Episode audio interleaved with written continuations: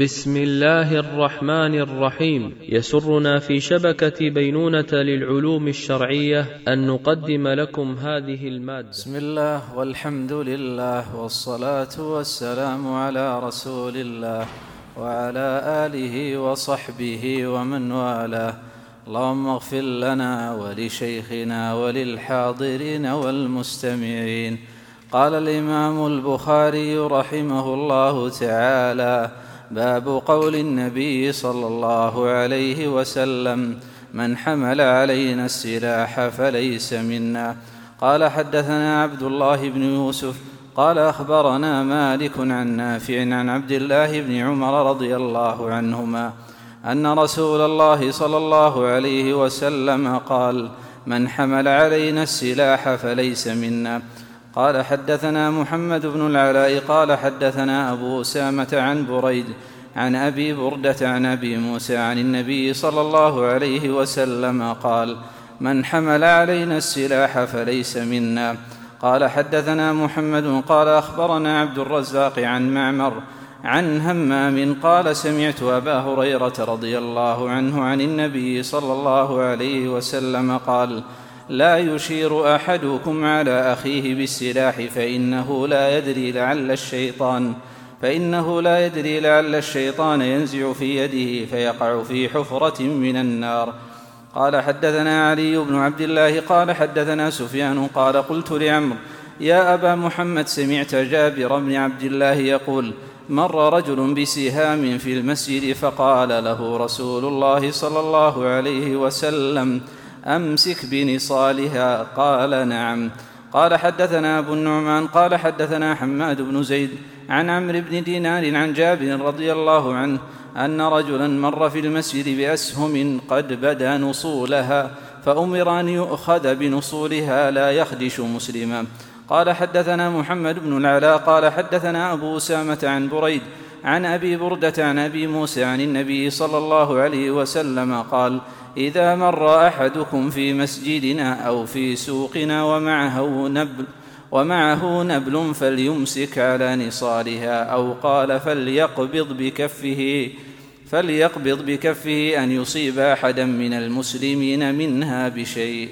بسم الله الرحمن الرحيم. الحمد لله رب العالمين.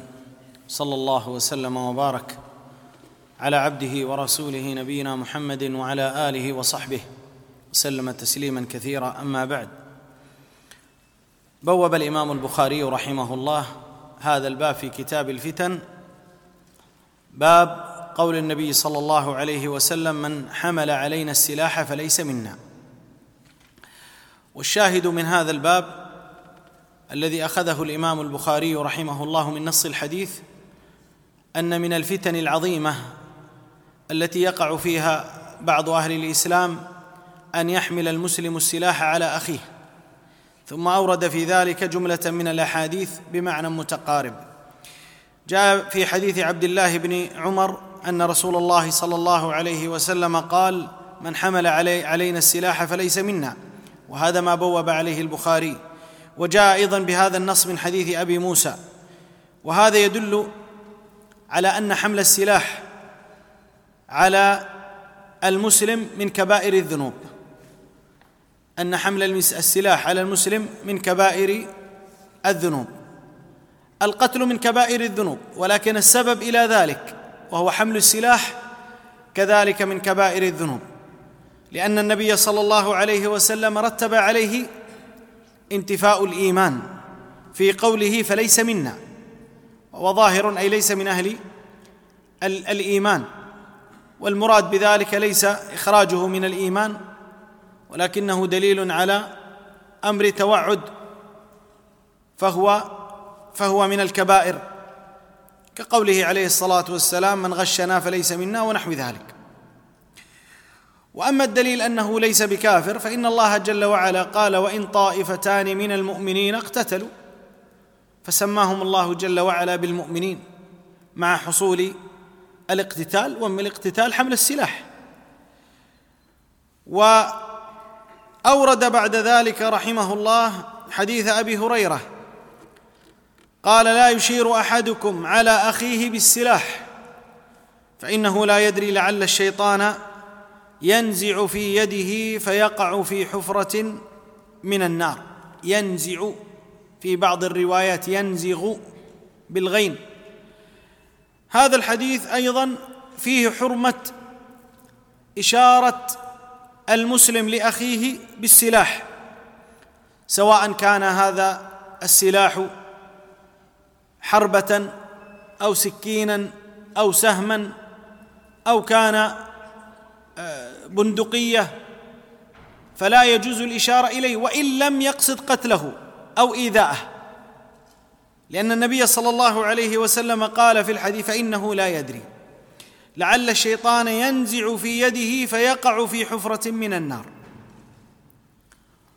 ومن هذا الباب ذكر العلماء أن كل ما يؤدي إلى الإيذاء أو القتل فلا يجوز أن يبادر إليه المسلم مع أخيه المسلم. كأن يأخذ حجرا ويوهمه أنه يريد أن يرميها عليه وهو يمزح. فإن هذا داخل في قوله صلى الله عليه وسلم لعل الشيطان ينزع في يده فيقع في حفرة من النار أو أن يكون في سيارة فيوهم صاحبه أنه سيصدمه بهذه السيارة مزاحا ربما أفلتت عليه ووقع في القتل. فمثل هذا المزاح الذي فيه ترويع للمسلم لا يجوز. وهو من المحرمات. ولا يجوز للمسلم أن يروع أخاه. حتى قال أهل العلم فيما هو أدنى من ذلك. كأن يأخذ مفتاحه ويراه وهو يبحث عن مفتاح سيارته أو مفتاح بيته وهذا يمازحه. يقول له خذ أنا كنت أمازحك. قال أهل العلم هذا لا يجوز لأن هذا يروع المسلم. فما بالك بما قد يؤدي إلى إلى قتله أو إلى إزهاق روحه؟ فقال لا يشير أحدكم على أخيه بالسلاح ايا كان سلاحا فإنه لا يدري لعل الشيطان ينزع في يده فيقع في حفرة من النار. معنى ذلك قد يدفع الشيطان بالرصاصة فتخرج أو بالحديد فتنطلق أو بنحو ذلك فيكون سببا في في قتل في قتل صاحبه. فالنهي هنا للتحريم وعلى هذا. لا يجوز إشارة المسلم لأخيه بالسلاح أو بما يؤذيه لا على سبيل المزاح ولا على سبيل الجد. ثم أورد أيضا رحمه الله حديث جابر بن عبد الله رضي الله عنهما. يقول مر رجل بسهام في المسجد يعني قابضا بسهام في المسجد فقال له رسول الله صلى الله عليه وسلم امسك امسك بنصالها. بنصالها يعني بطرفها المدبب الذي يصيب به. ومعنى ذلك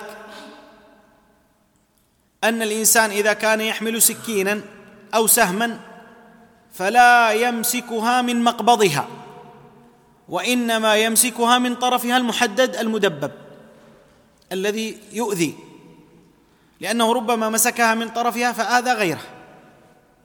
ولذلك من الأدب الموافق لهذا الحديث أنه إذا طلب منك أن تعطيه سكينا مثلا فلا تعطيه سكينا بمقدمتها وإنما تعكس هذه السكين وتسلمه إياها بالمقبض لئلا يؤذيه ذلك ولئلا تدخل في الحديث من أشار إلى أخيه بسلاح.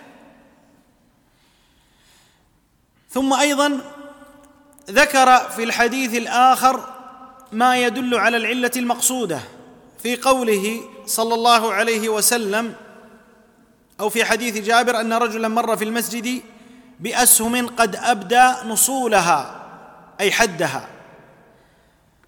فأمر أن أن يأخذ بنصولها لا يخدش مسلما أي لا يؤذي مسلما. ربما يمر وهو غافل ويؤذي هذا أو يؤذي هذا أو يقطع متاع هذا. أو نحو ذلك. وانظروا في في حرص الإسلام على المسلم حتى في الأسباب اليسيرة العادية. أن لا يتساهل في أذية أخيه. فضلا عن القول بماذا؟ بقتله أو بإزهاق دمه. هذا مذهب أهل الإسلام. هذا مذهب أهل السنة. الحفاظ على المسلم من ترويعه أو من أذيته أو من إزهاق روحه أو قتله. خلافا لمذهب الخوارج الذين أسهل ما يكون عليهم في أمر المسلم دمه. فتجد الممهدات لقتله يسيرات. التشهير التكفير التفجير والتدمير القتل وإزهاق الأرواح. سلسلة موجودة على مذهبهم. لكن في مذهب الإسلام وعليها أدلة الإسلام أحرص ما يحرص الإسلام في حفظ المسلم أن يحفظه حتى في نفسه في ترويعه لا يروعه ولا في إخافته لا جادا ولا مازحا. إذن لا بد للإنسان إذا كان يحمل سلاحا أن لا يجعل فوهة البندقية على الناس وإذا كان يحمل سيفا أن لا يجعل نصالها في طريقهم وإذا كان يحمل سكينا أن لا يجعل الحد المدبب إليهم بل يخفيه إما يجعله في في بيته يخفيه وإما أن يجعل هذا الحد المدبب في جهته هو ولا يؤذي غيره. وهذا كما قال أهل العلم في كل شيء مودي حتى في الحديدة. لو كان يحمل حديدة ليست بسلاح ولا هي بسكين ولا هي برمح ولا هي بسيف. فلا يجعل الجهة المؤذية في مقابل الناس أو في مقابل متاعهم أو نحو أو نحو ذلك. نعم. قال رحمه الله تعالى باب قول النبي صلى الله عليه وسلم لا ترجعوا بعدي كفارا يضرب بعضكم رقاب بعض. قال حدثنا عمر بن حفص قال حدثني أبي قال حدثنا الأعمش قال حدثنا شقيق قال قال عبد الله قال النبي صلى الله عليه وسلم سباب المسلم فسوق وقتاله كفر. قال حدثنا حجاج بن منهال قال حدثنا شعبة قال أخبرني واقد بن محمد عن أبيه عن ابن عمر أنه سمع النبي صلى الله عليه وسلم يقول لا ترجعوا بعدي كفارا يضرب بعضكم رقاب بعض.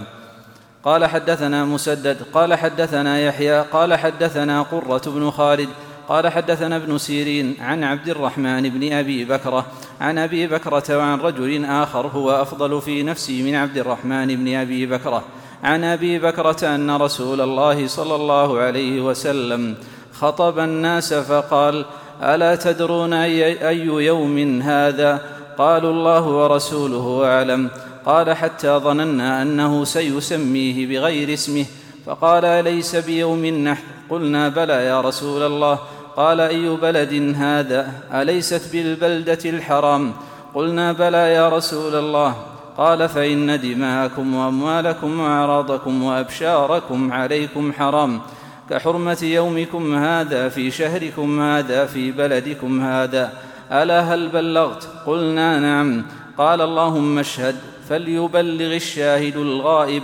فإنه رب مبلغ يبلغه هو من هو, أو من هو أوعى له. فكان كذلك. قال لا ترجعوا بعدي كفارا يضرب بعضكم رقاب بعض.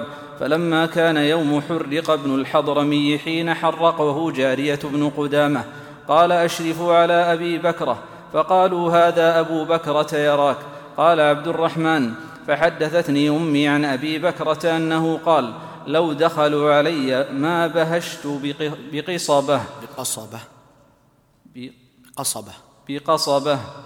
قال حدثنا أحمد بن إشكاب. قال حدثنا محمد بن فضيل عن أبيه عن إكرمة عن ابن عباس رضي الله عنهما قال قال النبي صلى الله عليه وسلم لا ترتدوا بعدي كفارا يضرب بعضكم رقاب بعض.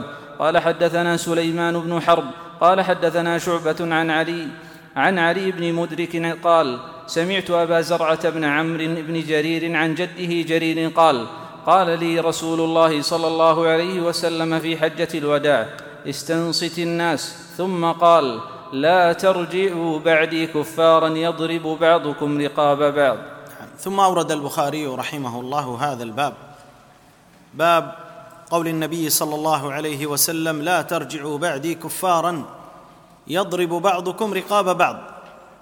وهذا أخذه من الحديث الذي مر معنا وهو الحديث الثالث في ذلك. أورد اولا حديث عبد الله بن مسعود رضي الله عنه وأرضاه أن النبي صلى الله عليه وسلم قال سباب المسلم فسوق وقتاله كفر. والحديث يدل على أن أمران لا يجوزان في حال المسلم مع المسلم اولا سبابه. وفي قوله عليه الصلاة والسلام سباب المسلم أمر عام يعني في جميع ما يؤذيه من الألفاظ.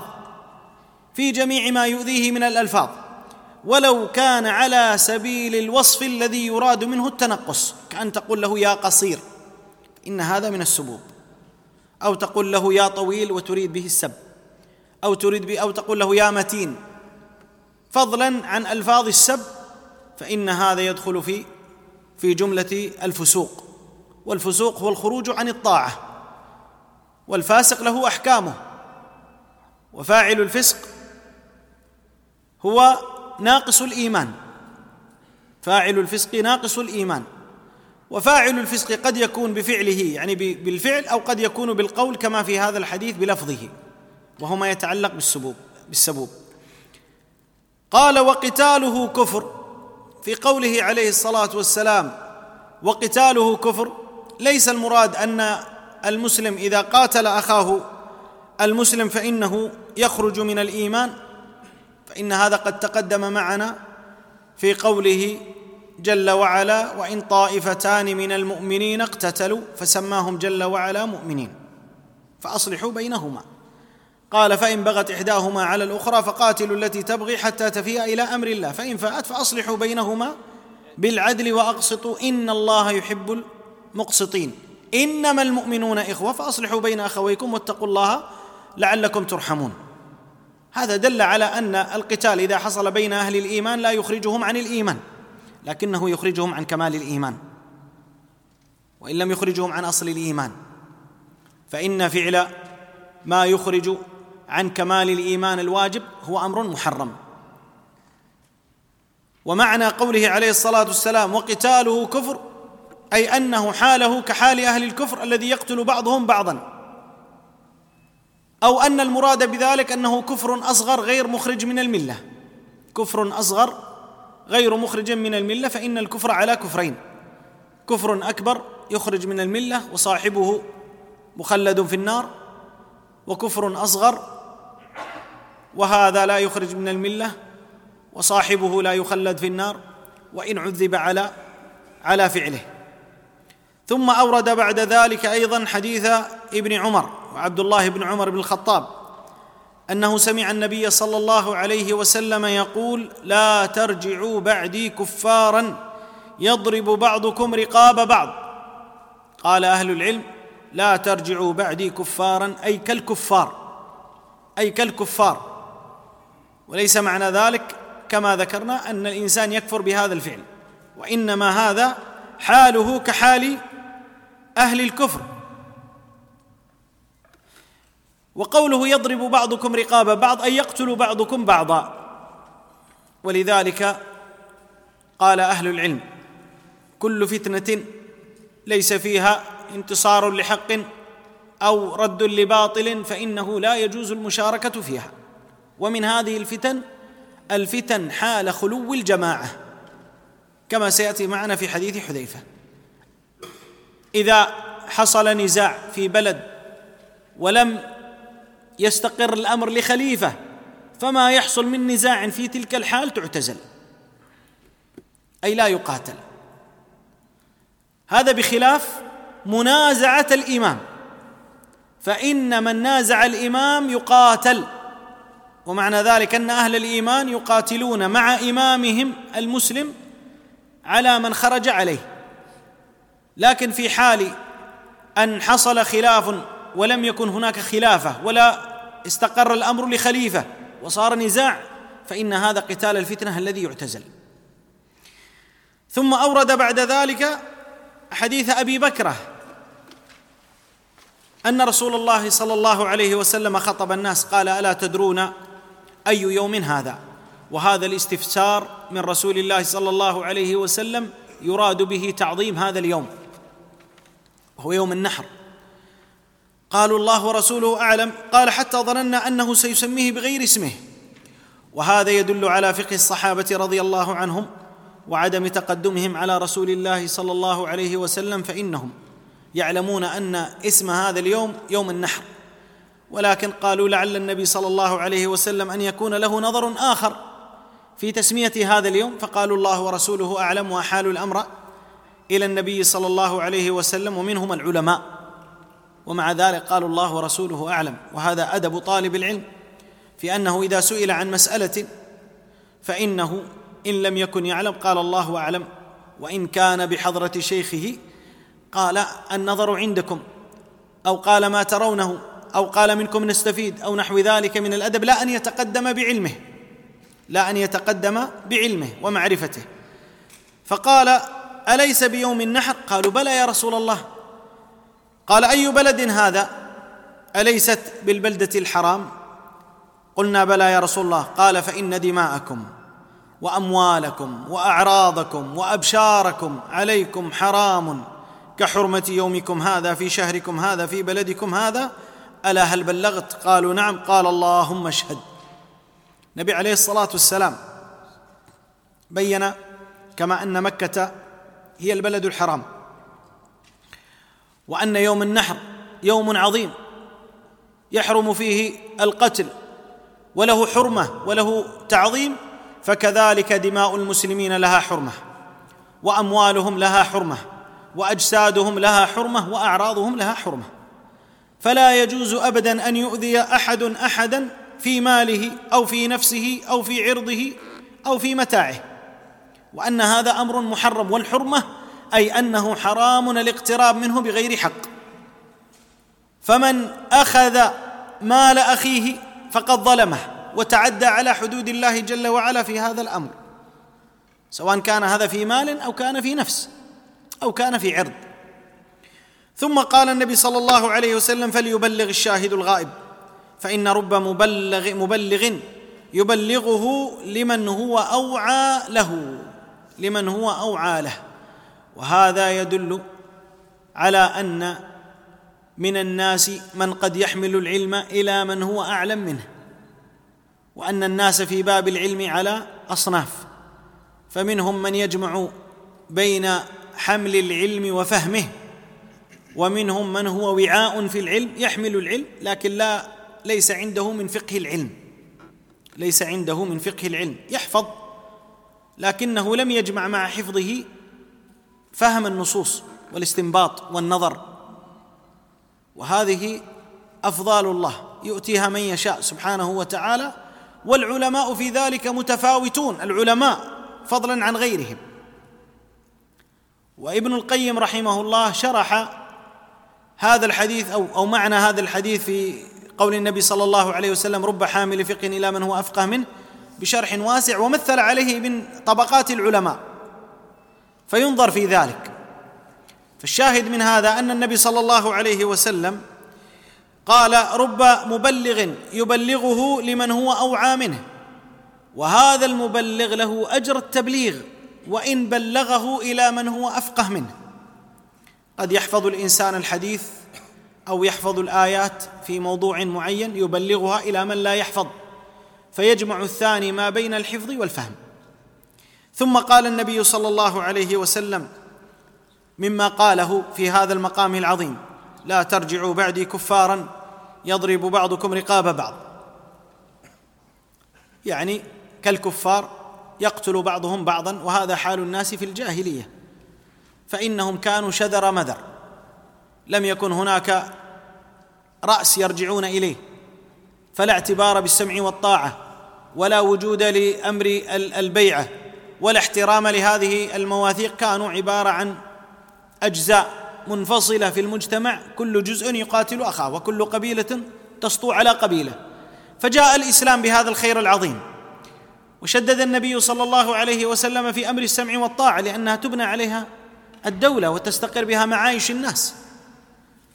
ويستقر أمنهم ومعايشهم وحياتهم. حتى مع وجود الظلم إن وجد فإن وجود الإمام مع ظلمه خير من وجود دولة بلا إمام. وقد قال من قال من السلف فيما نقل عنهم شيخ الإسلام رحمه الله ستون سنة مع إمام غشوم خير من فتنة تدوم. ستون سنة مع إمام ظلوم خير من فتنة تدوم.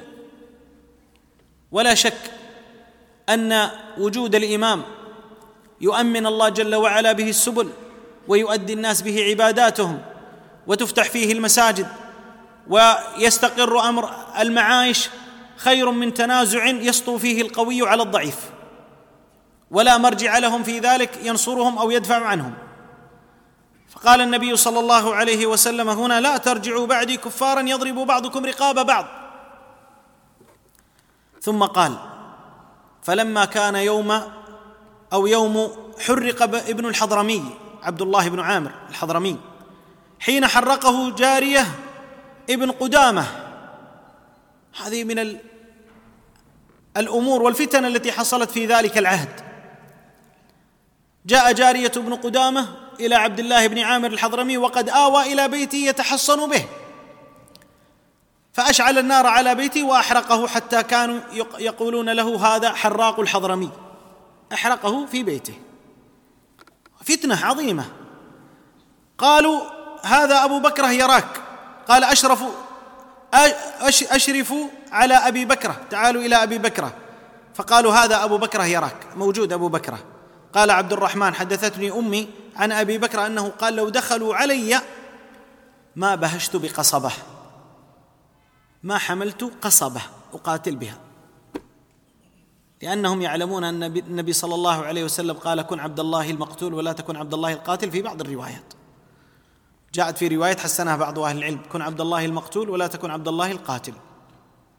ومعنى ذلك أن الإنسان لا يقتل أخاه ولا يحرص على قتله.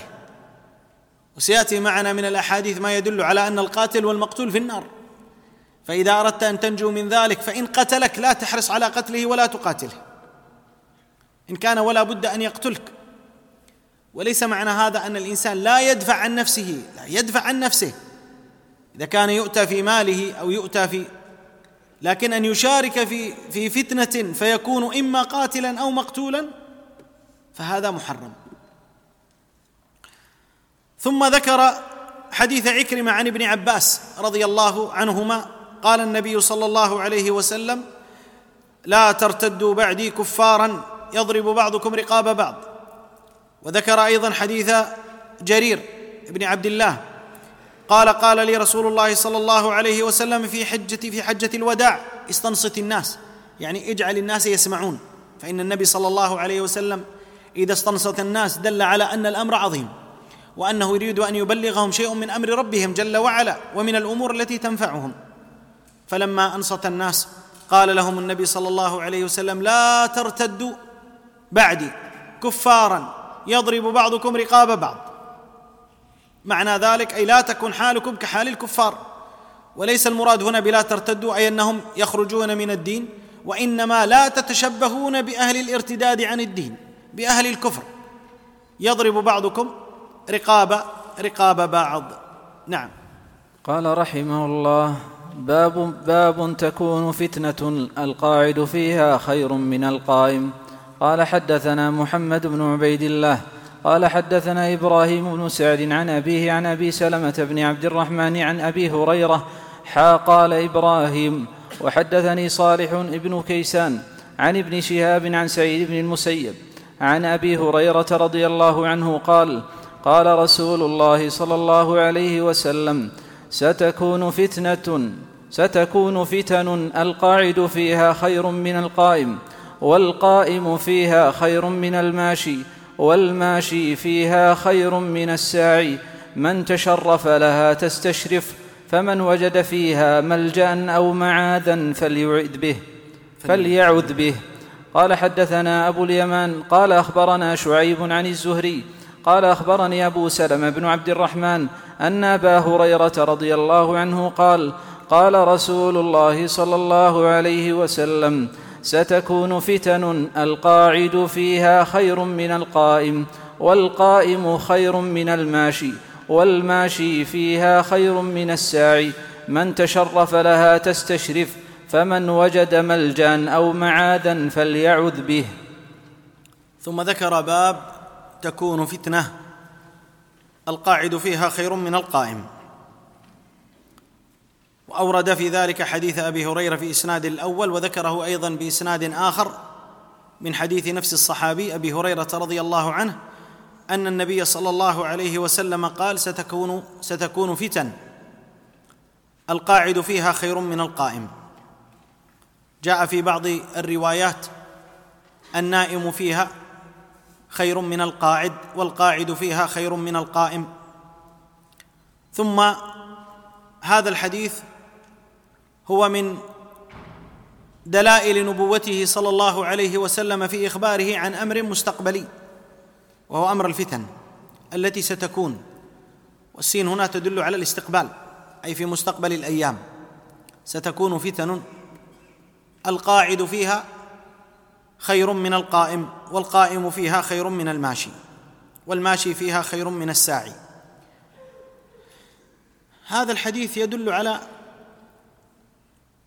أن هؤلاء أي القاعد في الفتنة أو الماشي أو الساعي أو الماشي جميعا اشتركوا في الفتنة.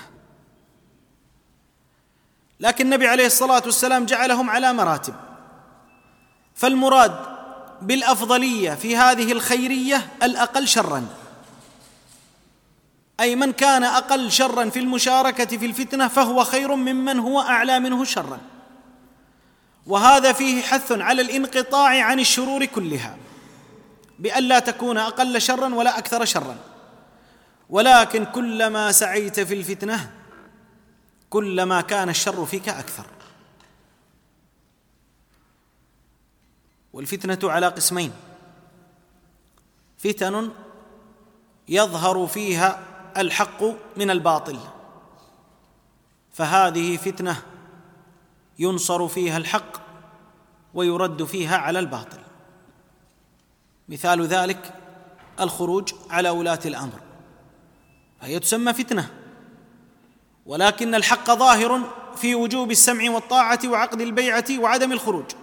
والباطل فيها ظاهر وهو في مظاهر الخروج من المظاهرات والتأليب ونقض البيعة ونحو ذلك. فيجب هنا نصرة الحق ورد الباطل. والوقوف مع أهل الحق في ذلك وهم جماعة المسلمين وإمامهم. والفتن الأخرى الفتن التي تجعل الحليم حيرانا الفتن التي لا يعرف كما يقال قبولها من دبرها ولا يعرف صوابها من خطئها ولا يعرف حقها من ضلالها. فالواجب على المسلم أن يعتزل عنها. وأن لا يخوض فيها وأن لا يشارك فيها ولو برأي.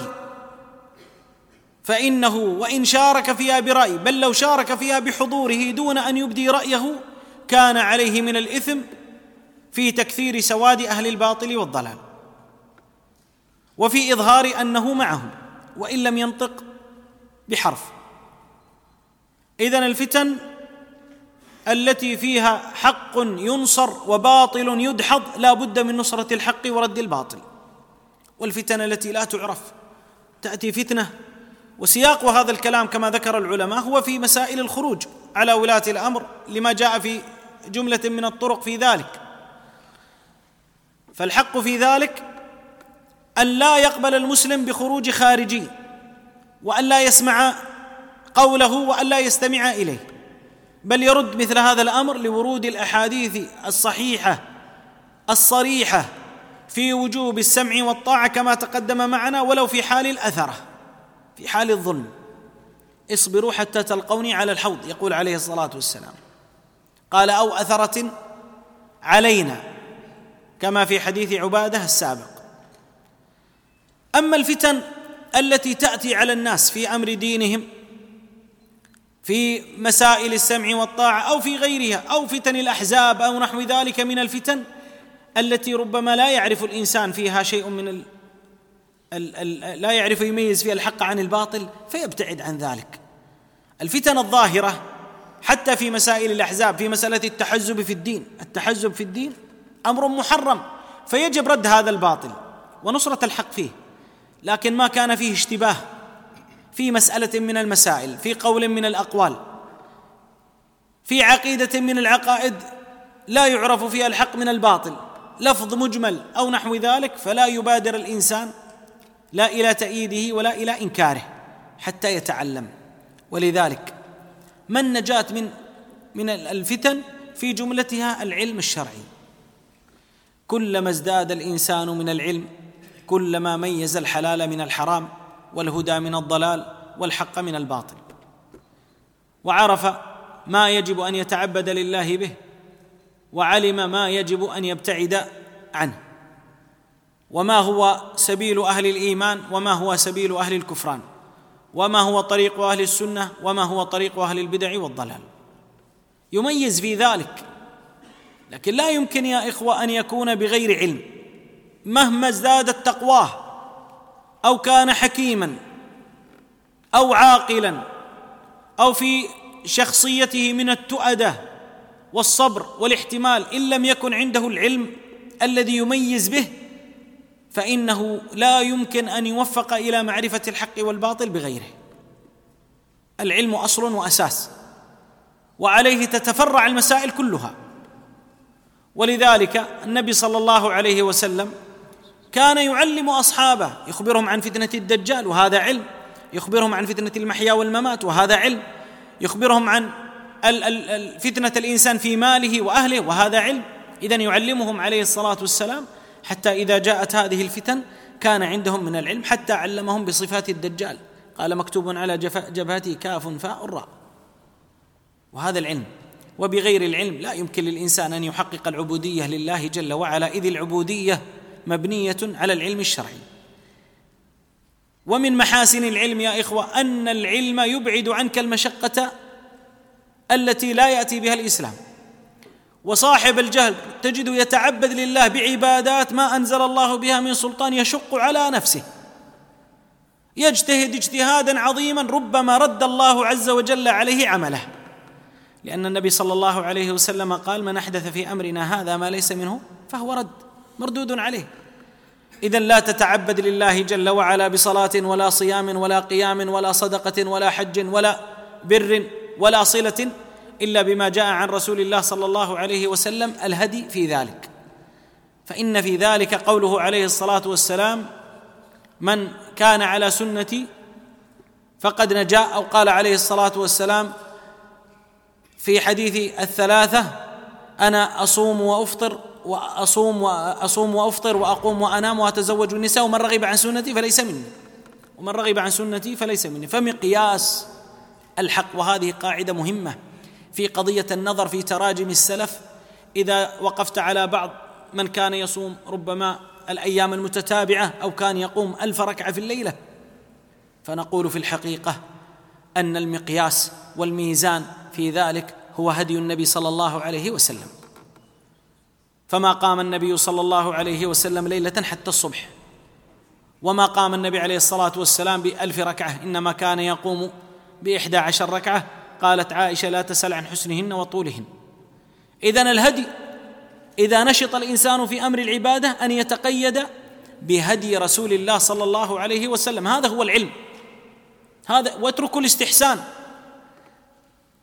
استحسان العقول. أو قد يقول البعض النبي صلى الله عليه وسلم هو نبي. نحن نحتاج أن ننشط أكثر. فتقع فيما وقع فيه الثلاثة. الذين سألوا عن عبادة رسول الله صلى الله عليه وسلم فكأنهم تقالوها. كان الواجب عليك أن تمتثل هدي رسول الله صلى الله عليه وسلم القائل صلوا كما رأيتموني يصلي القائل خذوا عني مناسككم. علمهم الصلاة علمهم الصيام. وحثهم على أمر الصدقة. وحتى أمر الصدقة قيدهم عليه الصلاة والسلام. بضوابط في باب الصدقة. الثلث والثلث كثير. مثلا أو نحو ذلك اذا من تعلم العلم الشرعي وفق إلى الصواب في أمر التعبد لله جل وعلا. ثم أورد رحمه الله وهو يبين منازل الناس في هذه الفتنة قال والقائم فيها خير من الماشي والماشي فيها خير من الساعي من تشرف لها تستشرفه. الفتن يا إخوة تستدفع ولا تستجلب. الفتن تستدفع ولا تستجلب. معنى ذلك أن الإنسان إذا وقف على فتنة من الفتن لا يسعى إليها بل يدفعها. لا يستجلبها لنفسه. لا يسأل ماذا قيل فيها. ما هذه الفتنة؟ يسعى فيها. ولذلك من شغلته نفسه انشغل بإصلاحها. ومن شغله غيره أضاع نفسه. من شغلته نفسه في النظر في عبادته ماذا أفعل في يومي؟ في طلبي للعلم في تعبدي لله في الواجبات الأسرية. ونحو ذلك شغلته هذه الأمور عن أن ينظر في حال غيره. ومن حسن إسلام المرء تركه ما لا يعنيه لكن من انشغل بغيره أضاع نفسه أضاع عبادته. أضاع إصلاح حاله وهو منشغل بالناس. وهذا والله من الغبن. أن العمر يضيع عليك وأنت تنظر في أحوال الناس وتنسى نفسك. وتصلح غيرك وحاجتك إلى إصلاح نفسك أعظم من ذلك. فتنة. وبعض الناس هكذا مفتون. ربما أهل بيته يحتاجون إليه وهو ما شاء الله كريم مع غيرهم. يصلح الناس. والواجب عليه يفرط فيه. وقد قال السلف فيما نقله ابن حجر رحمه الله قاعدة عظيمة في تزاحم الواجبات مع المستحبات. قال من شغله الفرض عن النفل فهو معذور ومن شغله النفل عن الفرض فهو مغرور. من شغله الفرض عن النفل الفريضة أشغلته فهو معذور لكن من شغله النفل عن الفرض قال فهو مغرور. الحقوق الواجبة عليه ينشغل بها عن الأمور المستحبة. بالأمور المستحبة. هذا مغرور. إذن قال صلى الله عليه وسلم فمن وجد منها ملجأ أو قال في الحديث الآخر فمن وجد ملجأ أو معاذا يعني بمعنى ملجأ قال فليعذ به أي ليسلم من شر الفتنة. ليسلم من شر الفتنة. نعم. قال رحمه الله باب إذا التقى المسلمان بسيفهما. قال حدثنا عبد الله بن عبد الوهاب. قال حدثنا حماد عن رجل لم يسمه. عن الحسن قال خرجت بسلاحي ليالي الفتنة فاستقبلني أبو بكرة فقال أين تريد؟ قلت أريد نصرة ابن عم رسول الله صلى الله عليه وسلم. قال قال رسول الله صلى الله عليه وسلم إذا تواجه المسلمان بسيفهما فكلاهما من أهل النار. قيل فهذا المقتول فها قيل فهذا القاتل فما بال المقتول؟ قال إنه أراد قتل صاحبه. قال حدثنا قال قال حماد بن زيد فذكرت هذا الحديث لأيوب بن يونس ابن عبيد وأنا أريد أن يحدثاني به فقالا إنما روى هذا الحديث الحسن عن الاحنف بن قيس عن أبي بكرة قال حدثنا سليمان قال حدثنا حماد بهذا وقال مؤمل قال حدثنا حماد بن زيد قال حدثنا أيوب ويونس وهشام ومعل بن زياد عن الحسن عن الأحنف عن أبي بكرة عن النبي صلى الله عليه وسلم. ورواه معمر عن أيوب ورواه بكار بن عبد العزيز عن, عن ابن عبد العزيز عن أبيه عن أبي بكرة. وقال غندر حدثنا شعبة عن منصور عن ربعي بن حراش عن أبي بكرة عن النبي صلى الله عليه وسلم ولم يرفعه سفيان عن منصور. نعم. قال باب إذا التقى المسلمان بسيفيهما. وأخذ ذلك من حديث رسول الله صلى الله عليه وسلم الذي ذكره تحت الباب يعني في الفتنة. وهذه الفتنة كما قلنا هي الفتنة العمياء الصماء التي ليس فيها نصرة حق أو دفع باطل. فتنة يتقاتل فيها أهل الإسلام. وساق بسنده إلى الحسن قال خرجت بسلاحي ليالي الفتنة فاستقبلني أبو بكره الصحابي الجليل. قال أين تريد؟ قال أريد نصرة ابن عم رسول الله صلى الله عليه وسلم وهذا فيما كان بين معاوية وعلي رضي الله عنهما جميعا. قال قال رسول الله صلى الله عليه وسلم إذا تواجه المسلمان بسيفيهما فكلاهما من أهل النار.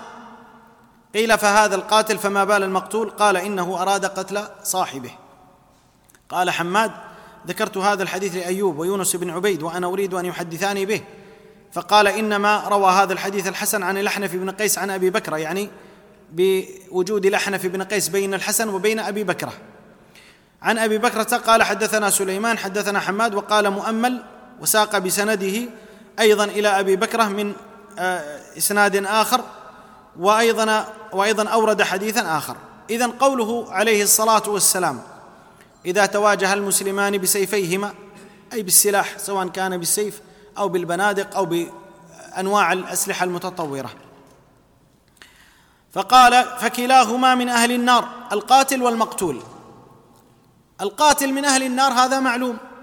فالله جل وعلا قال ومن يقتل مؤمنا متعمدا فجزاؤه جهنم خالدا فيها وغضب الله عليه ولعنه وأعد له عذابا عظيما. أما المقتول فتساءل الصحابة رضي الله عنهم وأرضاهم عن هذا الأمر. قالوا هذا القاتل فما بال المقتول أي ما شأنه؟ لماذا يقت... لماذا يكون من أهل النار وهو مقتول؟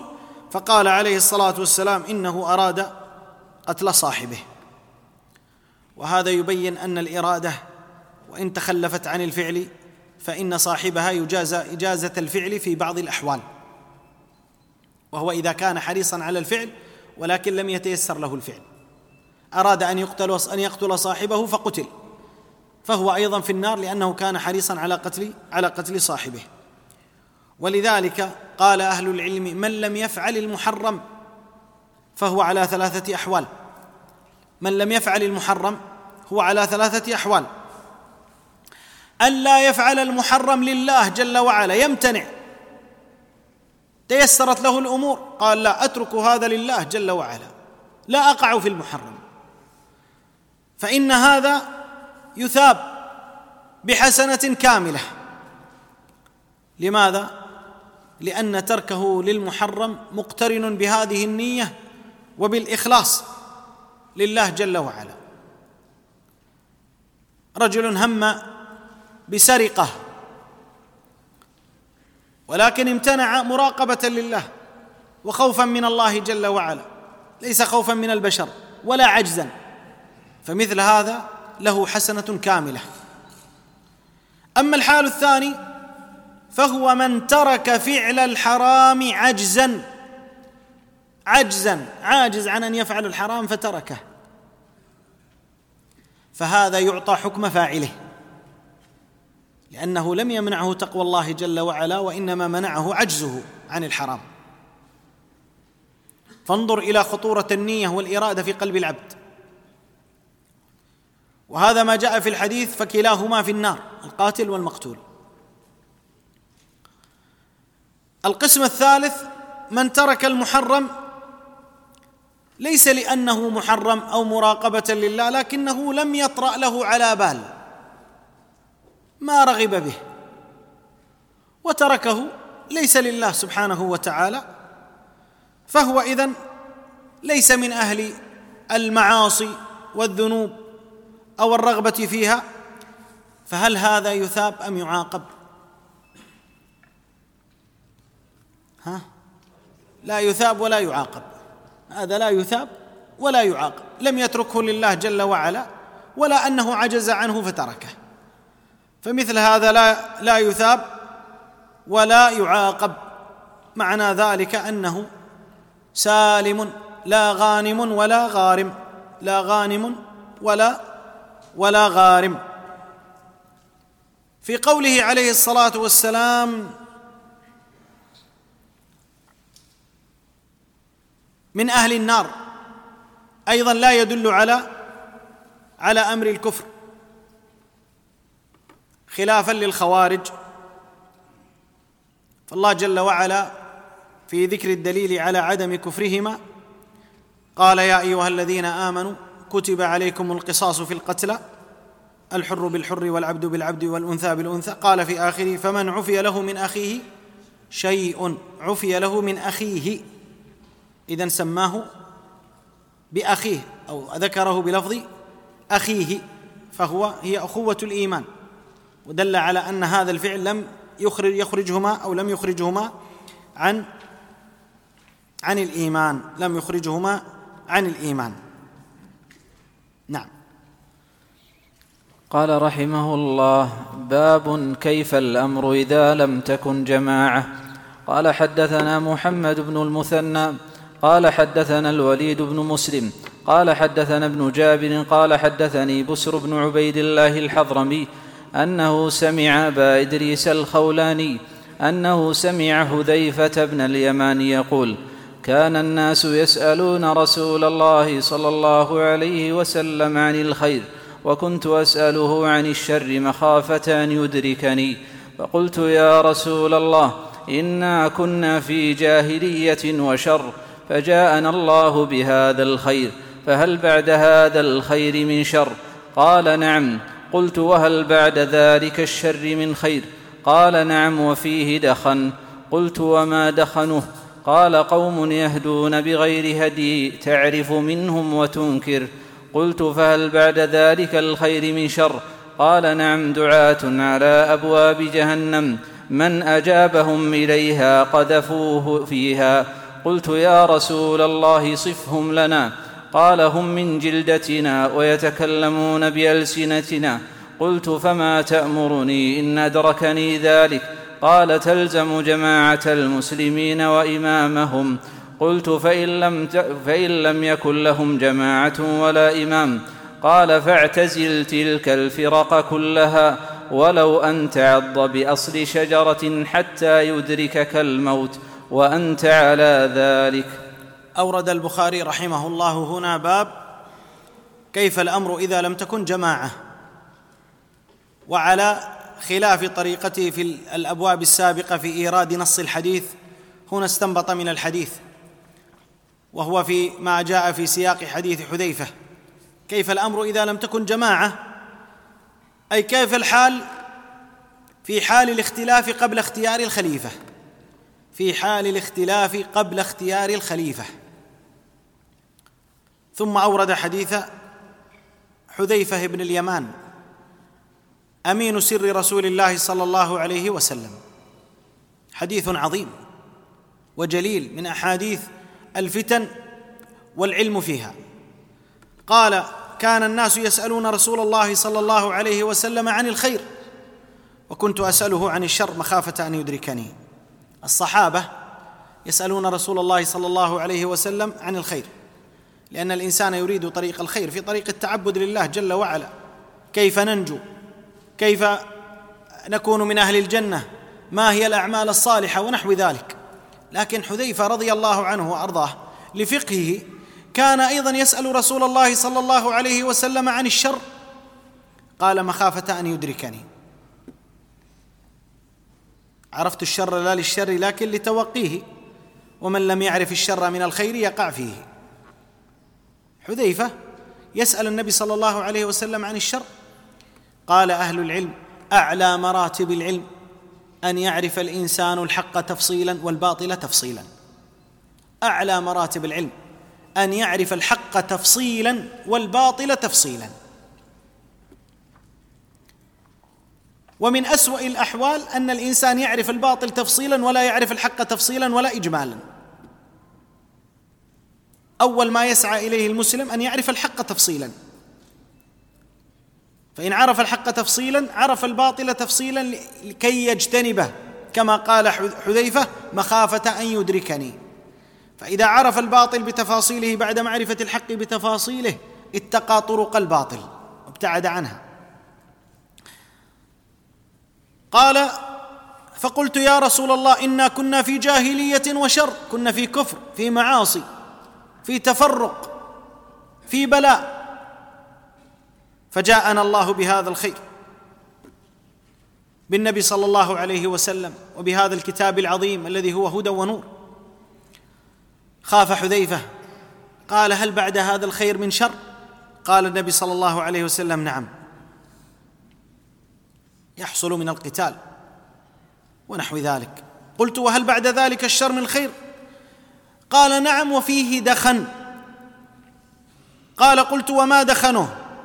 قالا هنا وفيه وفيه دخن. يعني معنى ذلك أن فيه شيء من الشر ولكنه يسير مع الخير. قال بعد ذلك ما دخنه؟ ما هذا الدخن؟ قال قوم يهدون بغير هدي تعرف منهم وتنكر. يسيرون على غير طريقتي فتعرف منهم وتنكر. هم لا يدعون إلى الباطل لكنهم يسلكون مسالك أهل الباطل. يخالفون الهدي النبوي والطريق المحمدي. قال قلت هل بعد ذلك الخير من شر؟ الخير الذي فيه دخن هل بعده شر؟ قال النبي صلى الله عليه وسلم نعم. دعاة على أبواب جهنم من أجابهم إليها قذفوه فيها. هؤلاء أشد من من السابقين. هؤلاء دعاة إلى النار دعاة إلى الفساد دعاة إلى المنكر. قال قلت يا رسول الله صفهم لنا من هؤلاء؟ هل هم أناس؟ من غير المسلمين؟ هل هم من أجناس أخرى؟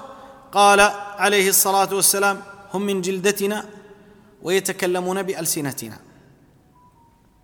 معنى ذلك أنهم ينطلقون من الإسلام لا ينطلقون من غيره لكنهم أهل ضلال وبدع.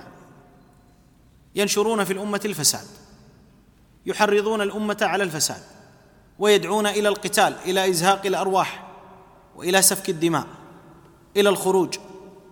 إلى ضعف البلدان وتمزقها وتفرقها إلى خروج الناس على ولاة أمرهم. هؤلاء دعاة على أبواب جهنم. كيف من أجابهم فيها قذفوه؟ أي من أجابهم إليها؟ سلكوا بطريقته ما يستحقون به العذاب في الآخرة. السؤال يا إخوة هل حسن النية تشفع لسوء العمل ابدا. حسن النية لا تشفع لسوء العمل. لا تقل لي نيته صالحة نيته أن ينصر الإسلام. وقد خالف الهدي النبوي. قد خالف نص كلام الله جل وعلا. وخالف هدي رسول الله صلى الله عليه وسلم فنيته لنفسه وعمله محاسب عليه. الرجل الذي أمر النبي عليه الصلاة والسلام الأضحية أن تذبح بعد صلاة العيد. فقال الرجل قام وذبح قبل الصلاة. هذا نيته حسنة أو غير حسنة؟ حسنة. يريد يذبح ويقدم ويبادر. قال له النبي صلى الله عليه وسلم شاتك شاة شاة لحم اذبح أخرى مكانها. اذا حسن حسن النية لا يشفع لسوء العمل. حسن النية لا يشفع لسوء العمل. الذي يقول أنا أنصر الإسلام. أنا أريد الحرية للشعوب. وهو يخالف هدي رسول الله صلى الله عليه وسلم. يؤلب الناس على الخروج على القتال على الدمار على الفساد. وبسبب فتاواها الظالمة الجائرة الفاسدة يقتل الرجال. وتهتك أعراض النساء ويتم الأطفال وترمل النساء وهو يريد نصرة الدين. هو يستخدم الدين لنصرة حزبه ويرفع شعارة الدين لنصرة مذهبه. أما من أراد نصرة الإسلام فلا يمكن أن يأتي بغير طريق رسول الله صلى الله عليه وسلم والصحابة الكرام. لا يمكن أن يأتي بغير هدي رسول الله صلى الله عليه وسلم القائل خير الهدي هدي محمد صلى الله عليه وسلم. ولا يمكن أن يأتي بغير طريقة الصحابة لأن الله جل وعلا قال ومن يشاقق الرسول من بعد ما تبين له الهدى ويتبع غير سبيل المؤمنين. نوله ما تولى ونصله جهنم وساءت مصير هؤلاء دعاة يا إخوة يتكلمون بألسنتنا يلبسون لباسنا ينتسبون إلى ديننا يدعون الناس إلى النار. من استجاب لهم قذفوه في النار. ليسوا كفار هؤلاء هؤلاء من أهل الإسلام لكنهم أهل ضلال وبدع وإحداث أهل فساد. يدعون الناس إلى الاقتتال ينصرون أحزابهم وجماعاتهم. فلا بد أن المسلم يكون فطنا قدم أمر رسول الله صلى الله عليه وسلم على أهواء نفسك. وقدم هديه على أهداف حزبك. وقدم سنته على آراء مشائخك. قدم هدي رسول الله صلى الله عليه وسلم. تنجح وتربح وتفلح وتفوز. لكن حينما أتوا بأهداف جماعاتهم وقدموها على الكتاب والسنة نشروا الفساد في الأرض. وضعف أهل الإسلام. وتفرق المسلمون. وصار في البيت الواحد خمسة أحزاب. البيت الواحد لا يجتمع على مائدة بسبب تفرقهم في الجماعات والأحزاب. كيف تجتمع الأمة عليها؟ لا يتفق الأب مع ولده والأخ مع أخيه. أحزاب وجماعات متفرقة. ثم تقول نعمل للإسلام. وأعجب من هذا من يقول نحن نتحزب للإسلام لا نتحزب في الإسلام. كذب والله. كيف تتحزب للإسلام؟ والنبي عليه الصلاة والسلام نهى عن التحزب والله جل وعلا قال واعتصموا بحبل الله جميعا ولا تفرقوا. لا تفرقوا ولا تكونوا من المشركين. من الذين فرقوا دينهم وكانوا وكانوا شيعا هؤلاء الدعاة الذين أخبر النبي صلى الله عليه وسلم عنهم دعاة على أبواب جهنم من أجابهم إليها قذفوه فيها. أبرز صفاتهم أنهم يخالفون العلاج الذي جاء في الوحيين. ويجتهدون بما يعارض النصوص. الواجب على المسلم أن يتهم رأيه وأن يثق بقول الله جل وعلا وبقول رسوله صلى الله عليه وسلم في إصلاح المجتمعات. يا إخوة الله جل وعلا أنزل علينا وحيا وهو اللطيف الخبير العليم بحال عباده. وقول قوله صلى الله عليه وسلم أيضا أيضا وحي من الله ما ينطق عن الهوى إن هو إلا وحي يوحى. فالوحي من الله جل وعلا في كتابه أو في سنة نبيه صلى الله عليه وسلم يصلح أيسر الأمور في الأسرة ويصلح أعظم الأمور في الدولة.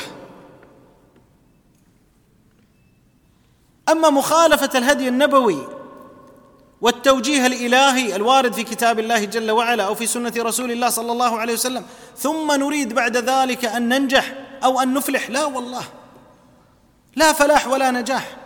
يقول عليه الصلاة والسلام تركت فيكم أمرين لن تضلوا. ما إن تمسكتم بهما لن تضلوا. أنتم أبعد الناس عن الضلال. كتاب الله وسنتي. فقال حذيفة بعد أن أخبره النبي عليه الصلاة والسلام بها قال ما تأمرني؟ إن أدركني ذلك إن أدركني هذا الزمان. قال تلزم جماعة المسلمين وإمامهم. انظر أول ما تنظر إليه إياك أن تبتعد عن أمر البيعة والسمع والطاعة وأن تميل إلى هذه الأحزاب. تلزم تتمسك تحرص على جماعة المسلمين وإمامهم. وربط النبي صلى الله عليه وسلم بين الجماعة والإمام لأن الجماعة لا تكون بغير إمام. ولا يمكن للجماعات التي تناقض جماعة ولي الأمر أن تكون جماعة شرعية. هي جماعة بدعية. فقال تلزم جماعة المسلمين وإمامهم. أول ما يكون على المسلم. قال إن لم يكن لهم جماعة ولا إمام. نزاع شديد لا يوجد إمام. حصل نزاع. والكل يريد أن يكون إماما. قال عليه الصلاة والسلام انظر وهو الشاهد من الحديث في باب أو في كتاب الفتن. قال فاعتزل تلك الفرق كلها. ولو أن تعض بأصل شجرة حتى يدركك الموت وأنت على ذلك. أي لا تشارك في هذه الفتن. ابتعد عنها. فهذا حديث عظيم من أحاديث رسول الله صلى الله عليه وسلم. يبين فيه الواجب على المسلم وأن من أوجب الواجبات حال الفتن أن يلتزم المسلم بجماعة المسلمين وإمامهم وأن يحرص وأن يحرص على ذلك. آه نقف على هذا ولا؟ أكمل. حديث واحد تسمحون لنا؟ أكمل جزاك الله خير. قال رحمه الله تعالى باب من كره أن يكثر سواد الفتن والظلم. قال حدثنا عبد الله بن يزيد. قال حدثنا حيوة وغيره. قال قال حدثنا أبو الأسود وقال الليث عن أبي الأسود قال قطع على أهل المدينة بعث فاكتتبت فيه. فلقيت عكرمة فأخبرته فنهاني أشد النهي ثم قال أخبرني ابن عباس أن أناسا من المسلمين كانوا مع المشركين يكثرون سواد المشركين على رسول الله صلى الله عليه وسلم فيأتي السهم فيرمى فيصيب أحدهم فيقتله أو يضربه فيقتله فأنزل الله تعالى إن الذين توفاهم الملائكة ظالمي أنفسهم. قال البخاري رحمه الله باب من كره أن يكثر سواد أو أن يكثر سواد الفتن والظلم. ومعنى ذلك أن لا يكثر الإنسان سواد أهل الفتن والظلم. المقصود هنا يكثر سواد اي يكثر سواد أهلها. أورد البخاري رحمه الله الأثر هنا عن عبد الله بن يزيد عن حيوة قال حدثنا أبو الأسود وجاء من طريق الليث. قال قطع على أهل المدينة بعث يعني جيش جيش. قال فاكتتبت فيه يعني سجل اسمي ضمن هذا الجيش. على أهل المدينة القتال الذي كان في ذلك العهد. قال فلقيت عكرمة.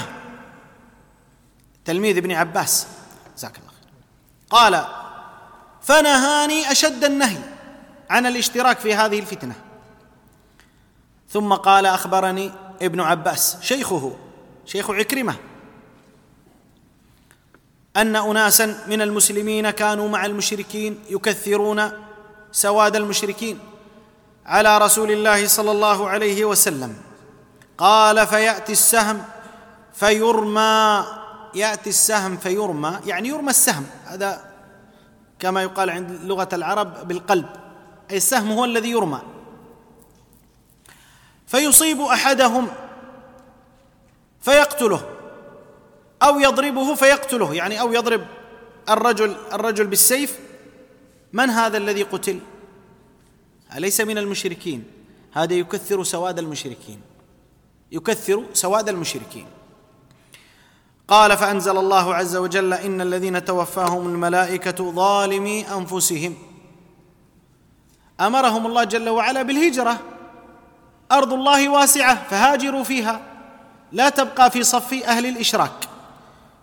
ومن فقه الإمام البخاري رحمه الله أنه ذكر هذا التبويب على هجران مجالس أهل الضلال والفتن على وجه العموم من أهل الشرك أو من أهل البدع والخرافات أو غيرهم وأن الإنسان لا يكثر سوادهم لأن تكثير السواد فيه محذوران شرعيان عظيمان أما المحذور الأول فإن في تكثير السواد تقوية لشوكتهم. تقوي شوكتهم شوكة أهل الباطل. وأما الأمر الثاني لأن فيه تخويف للمؤمنين. لأن أهل الإيمان إذا رأوا الجماعة الكبير ربما وقع في قلوبهم من الخوف أو من القلق أو من الفزع أو نحو ذلك. فأنت حينما ساهمت في تكثير سواد أهل الباطل ساهمت في وقوع هذين المحذورين. قويت شوكة أهل الباطل وأخفت أهل الحق. فلذلك يدل هذا الأثر عن ابن عباس وما بوب عليه الإمام البخاري رحمه الله يدل على هجران مجالس أهل الباطل من أهل الكفر أو من أهل الضلال. ولذلك قال ربنا جل وعلا وإذا رأيت الذين يخوضون في آياتنا فأعرض عنهم حتى يخوضوا في حديث غيره. وإما ينسينك الشيطان فلا تقعد بعد الذكرى مع مع القوم الظالمين. استنبط أهل العلم. من هذه الآية هجران مجالس أهل الضلال. منهم ابن كثير رحمه الله والقرطبي والشوكاني وغيرهم من أهل العلم. أن مجالس أهل البدع والضلال تهجر ولا يسمع لها. لأنك إن جلست معهم كثرت سوادهم وربما وقع في قلبك من شبهاتهم ما لا ينفك عنك إلا أن يشاء الله. أن الشبهة يا إخوة أمرها خطير. الشبهة لماذا سميت شبهة؟ لأنها تشتبه على الإنسان. وهل في الشبهة شيء من الحق؟ نعم. قال شيخ الإسلام فيها شيء من الحق. هو الذي به تدخل هذه الشبهة إلى القلوب. هي شبهة لكن فيها جزء من الحق تشتبه به أو بها على على المسلم. فيحصل عنده هذا الاشتباه فيدخل في هذه الشبهة. اذا الواجب على المسلم أن يحرص على المجالس الآمنة التي يأخذ منها العلم الآمن. ويستمع فيها التوجيه الآمن الذي ينفعه في دينه وفي آخرته. ينفعه في أمر العلم وينفعه في أمر التقوى وينفعه فيما يجب عليه وما لا يجب عليه وينفعه عند الله في الآخرة ويكون سبيلا إلى دخول الجنة. ولذلك أجمع العلماء على هجران مجالس الضلال أو الاستماع لأصحابها أو تكثير أو تكثير سوادهم أو نحو ذلك. فالواجب على المسلم أن يحرص على أن لا يكون سببا من أسباب انتشار الباطل ولو بالحضور معهم أو بالتأييد لهم ومن ذلك نشر أباطيلهم في وسائل التواصل الاجتماعي. فإن من نشر هذه الأباطيل أو تكثير المشاهدة لأهل الباطل أو الحرص على تناقل تقريراتهم الباطلة هو من مساعدتهم ومساندتهم على نشر الباطل وعلى إضلال الناس. كم من إنسان ضل بسبب هذه التقريرات بسبب هذه التقعيدات الفاسدة بسبب هذه الأقوال المهيجة فكنت أنت سببا في نشرها أو سببا في ازدياد نسب المشاهدات لها.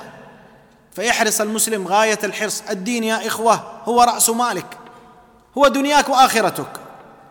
احرص عليه قدر ما تستطيع. إن نقص مالك بل والله لو نقصت عافيتك هو خير لك من أن ينقص دينك. لو عافيتك ذهبت وبقي دينك فالدين أعظم من العافية. ولو مالك ذهب وبقي دينك فالدين أعظم من المال. لكن أن يذهب عليك دينك لو ملكت أموال الدنيا ما ملكت شيئا. ولو كنت في العافية ما كنت ما عندك عافية في الحقيقة لأن أعظم العافية المعافاة في الدين. نسأل الله جل وعلا أن يثبتنا وإياكم على دينه. نقف على هذا ونكمل في اللقاء القادم. صلى الله على نبينا محمد وعلى آله وصحبه والحمد لله رب العالمين. للاستماع إلى الدروس المباشرة والمسجلة والمزيد من الصوتيات يرجى زيارة شبكة بينونة للعلوم الشرعية على الرابط بينونة دوت نت وجزاكم الله خيرا.